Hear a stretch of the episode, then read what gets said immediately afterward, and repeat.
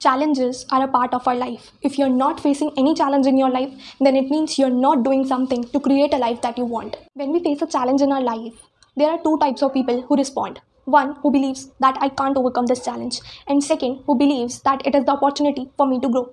So, whenever you face a challenge in your life, first view that as an opportunity for you to grow.